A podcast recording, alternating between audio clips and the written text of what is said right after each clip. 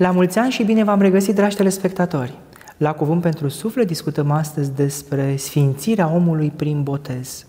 Invitatul nostru este Părintele Protosinghel, asistent dr. Maxim Vlad, de la Facultatea de Teologie Ortodoxă din Constanța.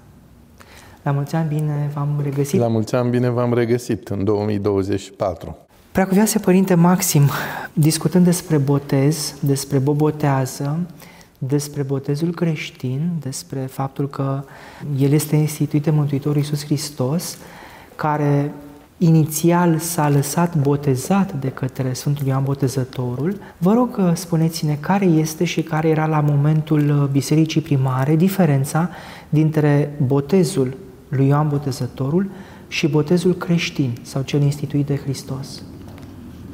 Botezul uh, practicat de Ioan Botezătorul era un botez al pocăinței sau spre iertarea păcatelor. Era o lucrare ritualică, ca să spun așa, care însoțea misiunea Sfântului Ioan Botezătorul de a întoarce pe fiii lui Israel la Dumnezeul lor și de a pregăti calea lui Hristos pe care, pășind fiii lui Israel, să se întâlnească cu el în calitate de Mesia. Evident că Sfântul Ioan Botezătorul însoțea acest ritual al afundării în apă de pocăința manifestată personal de cei care veneau și îl căutau, pocăință care se manifesta prin mărturisirea păcatelor, prin hotărârea de îndreptare a vieții și prin uh, suportarea unei corecții, da, aduse de Ioan Botezătorul prin mustrările pe care le adresa celor care veneau la Iordan. Era un fenomen de masă deja. Era un fenomen de masă. era doar probabil, o sectă... că acest, probabil că acest fenomen se inspira din practicile de curățire atât ale preoților de la templu, știți, știm foarte bine că exista baia de aram și unde se spălau preoții după ce sacrificau jerfele, și din uh, practica eseniană a curățirilor uh, ritualice cu apă, adică alibaților, care aveau loc uh, zilnic în comunitatea aceasta, care se pare că l-a avut în grijă pe Ioan Botezătorul până la ieșirea lui în pustie. Asta face din botezul lui Ioan nu o invenție a sa, nu ceva original, ci constituie, să spunem, o verigă de legătură esențială în economia lui Dumnezeu cu și către botezul cu apă și cu foc. Da, Mântuitorul Iisus Hristos vine la Iordan nu pentru a fi botezat, pentru că nu avea păcat, nu avea nevoie să fie spălat în niciun fel, nici fizic, nici uh, spiritual, ci vine la Iordan pentru că... Ceilalți nu știau asta. Ioan Botezătorul era trimisul Tatălui care să fie martor al confirmării Mântuitorului Iisus Hristos în calitatea lui de fiu. De fapt, la Iordan urma să aibă loc prima lui confirmare, adică urma să aibă loc teofania, descoperirea Preasfintei Trăimi. În momentul în care Mântuitorul Hristos este afundat în apele Iordanului, cerurile se deschid, glasul Tatălui din nori se face auzit, iar Duhul Sfânt coboară în chip de porumbel peste umanitatea lui Hristos. Și Ioan Botezătorul este martor. În afară de Ioan Botezătorul n-a văzut nimeni acest moment, pentru că numai cel care are ochii duhovnicești poate să le vadă pe cele ale Duhului. Și Ioan Botezătorul dă mărturie că, într-adevăr, Iisus Hristos este Fiul Tatălui, de o ființă cu Tatăl și cu Duhul Sfânt.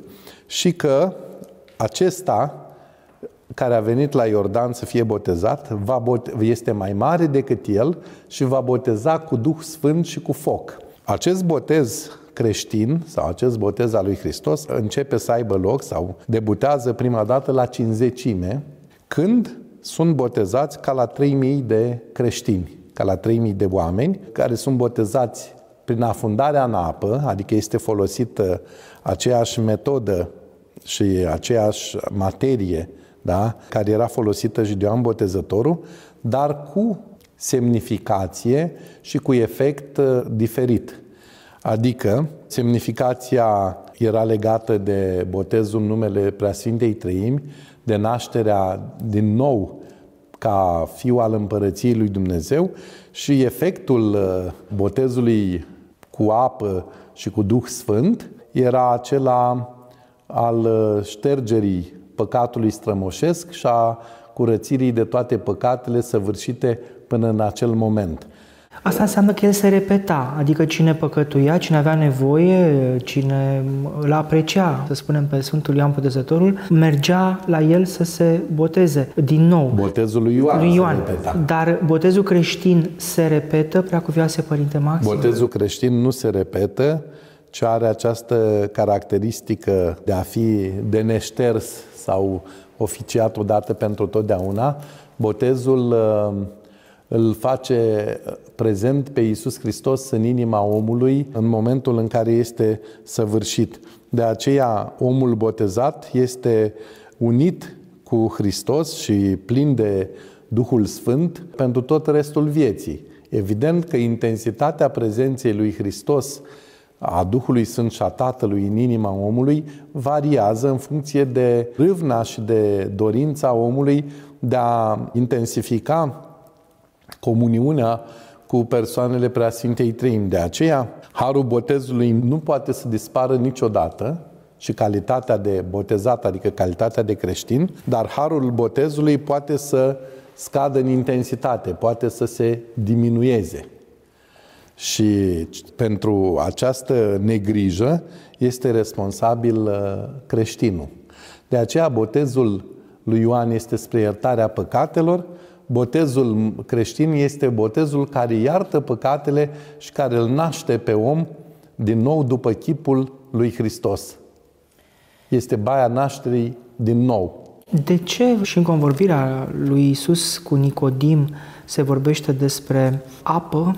De ce există botezul în forma în care există el pentru noi cu apă? De ce există, cu alte cuvinte, un botez al apei? Sau există un botez al apei diferit de botezul credinței?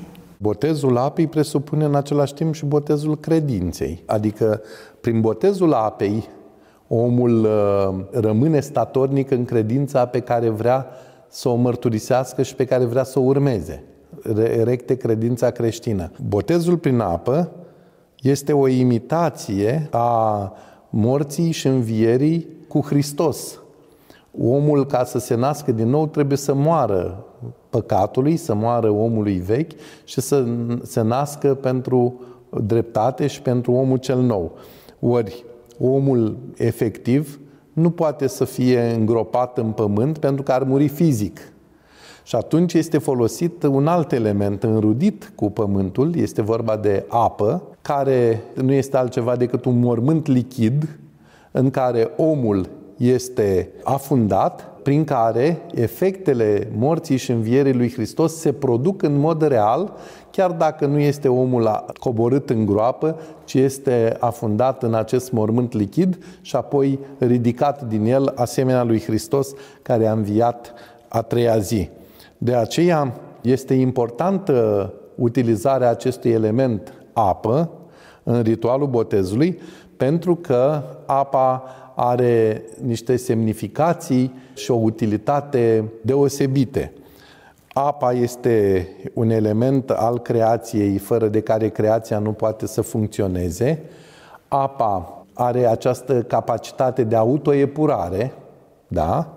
De aceea apa este folosită permanent pentru curățirea și înnoirea creației și a omului. Apa ca element natural imprimată fiind cu Duhul Sfânt, poate să păstreze Duhul Sfânt în uh, ea. În elementul său. Da, vedem acest lucru în uh, aghiazma cea mare sau în aghiazma mică, care poate fi folosită permanent.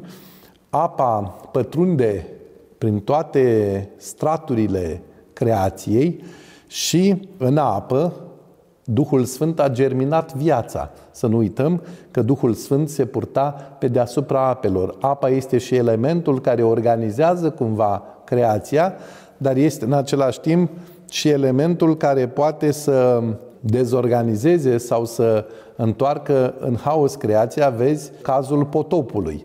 Deci apa are mai multe valențe, mai multe funcțiuni și din cauza aceasta ea este folosită în taina renașterii duhovnicești a omului prin botez. Apa botezului este imprimată și plină de Duhul Sfânt, apa botezului este plină de puterea lui Dumnezeu și ea este regeneratoare de viață, ea este oferitoare, să spunem așa, prin ea se oferă și se răspândește Duhul Sfânt tuturor celor care o folosesc sau o consumă. Și acest lucru înseamnă că botezul este deopotrivă al apei și al credinței, pentru că dacă nu ar fi al credinței sau ar fi doar al apei, ar fi apa un alt element magic și atât.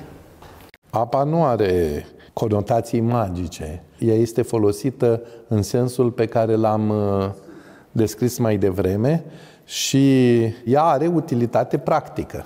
Adică Dumnezeu folosește cele mai comune elemente, cele mai... Uh, nu vedeți că nu folosește, nu l-a botezat pe om în praf de aur sau în praf de diamante. Nu l-a renăscut la o nouă viață folosind mineralele nu i-a cerut prețioase, nimic. Ci a folosit un element care este indispensabil vieții omului. Pentru că apa este imaginea, da, sau uh, comparația, imaginea lui Dumnezeu care este pretutindeni. Universalul. Da, este elementul care este asociat cu omniprezența lui Dumnezeu. Și așa cum Dumnezeu este pretutindeni, tot așa apa este prezentă în diferite forme de agregare în tot Universul.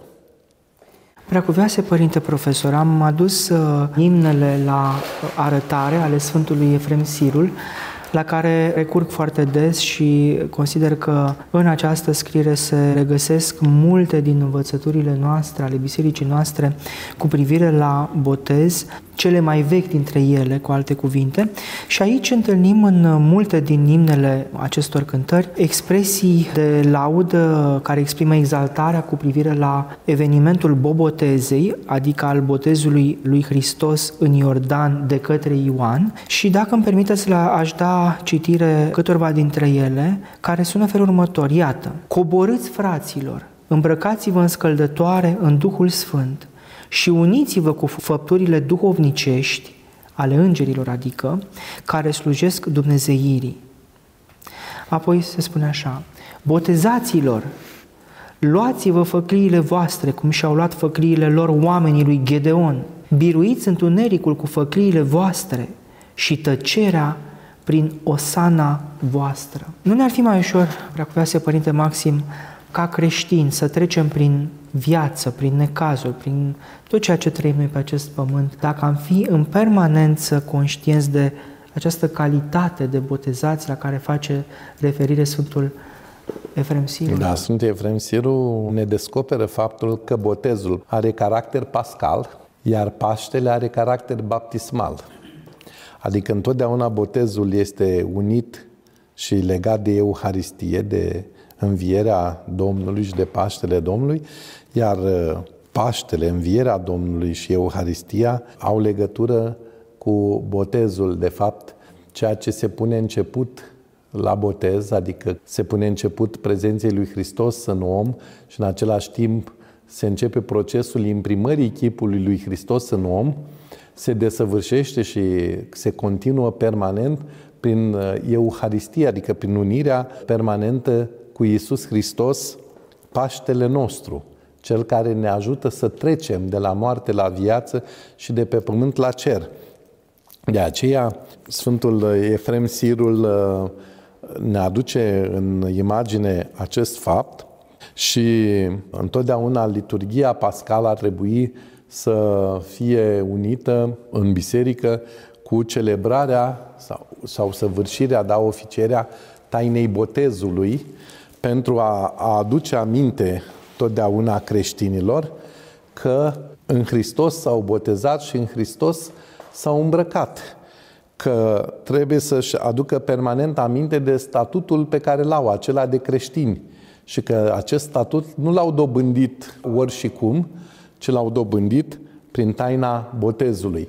Taina botezului este taina consacrării și există și alte sărbători care ar trebui să fie privite ca înnoitoare ale făgăduințelor pe care omul le-a făcut la botez, și anume intrarea Maicii Domnului în templu, da? aducerea Mântuitorului Iisus Hristos la templu, adică întâmpinarea Domnului, aceste două sărbători ar trebui să îi ajute pe creștini să-și aducă aminte de momentul botezului și de semnificațiile botezului în viața lor. Dar cum sfințește harul botezului pe omul botezat față de cel nebotezat? Dacă noi spunem că la bobotează cel puțin, se pogoară Harul lui Dumnezeu peste ape, peste toată lumea, peste toată materia, peste câmpuri, peste izvoare. Dacă la sfeștania simplă, obișnuită, cum să o numesc, pe care o face preotul, la casele oamenilor, așa cum știm că se întâmplă acest lucru la țară, poate, sau la da. orașe, da. unde se stropește cu aghiazmă curtea, acareturile, poate chiar și animalele, grajdurile și așa mai departe. Cum n-ar primi un astfel de har sau binecuvântarea dată prin, prin acea aghiazmă, prin, prin harul bobotezei sau al slujbei aghiazmei, cel care nu este botezat. Cel care nu este botezat primește aceeași binecuvântare alături de toate lucrurile care sunt stropite sau binecuvântate cu această aghiazmă. El primește o binecuvântare exterioară, nu primește harul botezului. El primește darul sau binecuvântarea sărbătorii și se numără între lucrurile lui Dumnezeu care sunt binecuvântate. Toți oamenii nebotezați nu sunt copiii lui Dumnezeu, sunt doar creaturile lui. De-abia din momentul botezului, omul primește statutul de fiu în fiul lui Dumnezeu, de copil al lui Dumnezeu în, în fiul său. Până în momentul botezului, Oamenii nu sunt altceva decât creaturi sau făpturi ale lui Dumnezeu. Nu se numără printre fiii lui Dumnezeu. De aceea, toți cei care sunt stropiți cu apa aghezmei și toate lucrurile care sunt stropite primesc binecuvântare. Creația se binecuvintează, dar nu se îndumnezeiește. Numai omul se îndumnezeiește. Creația suportă niște transformări, se transfigurează, dar nu se îndumnezeiește. Numai omul, ca făptură rațională, se poate îndumnezei. De aceea, harul botezului uh, nu are efect decât în cel botezat. Ceilalți, cei nebotezați sau lucrurile, sunt doar binecuvântate și primesc un dar special, uh, o lucrare deosebită a Harului, o mângâiere a Harului, dar nu participă la procesul de îndumnezeire și de unire cu Preasfânta Treime. Dar uh, diferența dintre starea celui botezat ca beneficiar al harului botezului și ca înfiat deja, nu? ca om nou, ca om născut din nou din apă și din Duh, cum spune Hristos, și harul pe care îl primește prin celelalte sfinte taine, care ar fi? Botezul este poarta intrării în creștinism sau este taina de inițiere în viața creștină. Botezul pune început lucrării Harului în om, creează mediul, adică este așternutul, ca să spunem așa. Creează premizele, mediul, premizele creează mediul propice, care dă posibilitatea omului, prin înnoirea darurilor Duhului, pe care le primește prin mirungere, să crească duhovnicește. Iar creșterea are loc prin accesarea tuturor tainelor, dar mai ales prin uh, deschiderea permanentă către taina Euharistiei, către hrănirea cât mai deasă, hrănirea permanentă a omului cu trupul și sângele Mântuitorului Iisus Hristos, care îl face pe om din ce în ce mai conform și mai asemănător cu Isus Hristos. Mai Hristoform. Mai Hristoform și mai Hristofor, adică mai asemănător ca formă cu Hristos și mai purtător Sau de poate Hristos. Hristomorf, da. Și de aceea harul uh, de la botez este un har care nu poate fi pierdut decât în caz de apostazie, doar cel Aici vreau să vă întreb, se pierde vreodată calitatea aceasta Singurul, harului? singura calitate, singura dată când se pierde calitatea de botezat este prin abjurare sau prin apostazie. Adică prin renunțarea voită, da, conștientă, prin lepădarea la Hristos, prin lepădarea de El. Deci, um, sau trecerea, eu știu, prin lepădarea de Hristos la credințe necreștine. La credințe necreștine. La alte religii. La alte religii, da. De la alte confesiuni creștine se revine doar prin uh, administrarea mirungerii. Dar atunci când uh, se abjură de la Hristos și se trece la religii necreștine, ceea ce constituie un regres din punct de vedere spiritual, se pierde și harul botezului.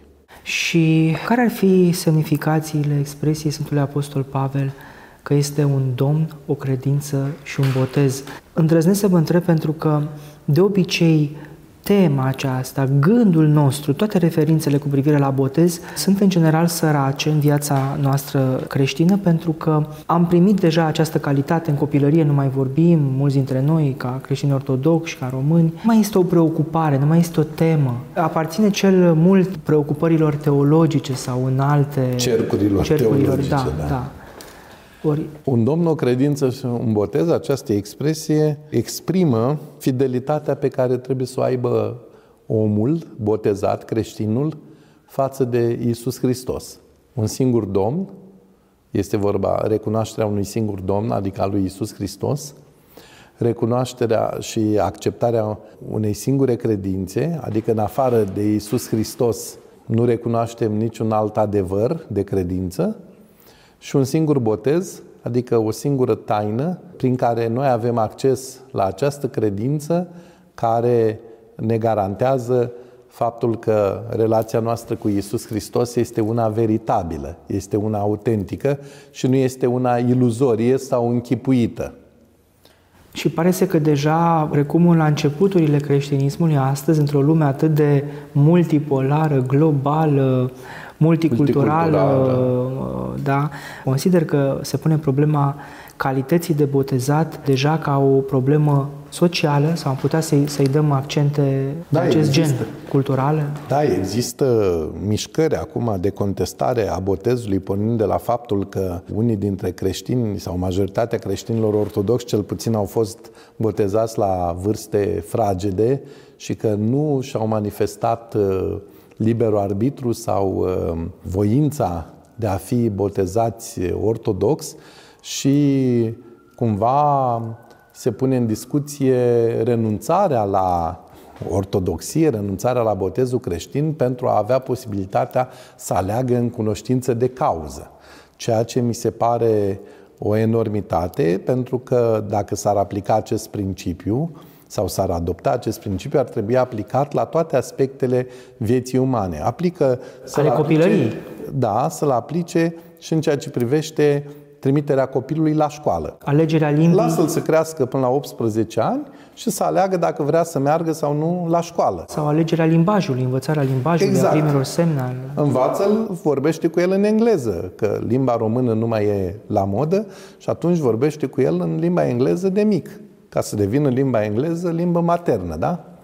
Deci, deja această utilizare disproporționată a principiului, dubla măsură, mi se pare îngrijorătoare, iar cei care propun asemenea soluții nu înțeleg mai nimic din ceea ce înseamnă viață, identitate, fidelitate față de propria credință, față de propria tradiție și cunoașterea tezaurului pe care acest popor și pe care creștinii ortodoxi l-au primit de la înaintașii lor. Desconsiderarea trecutului și desconsiderarea tot ceea ce înseamnă predanie, adică transmiterea mai departe a unui mod de viață, că despre asta este vorba.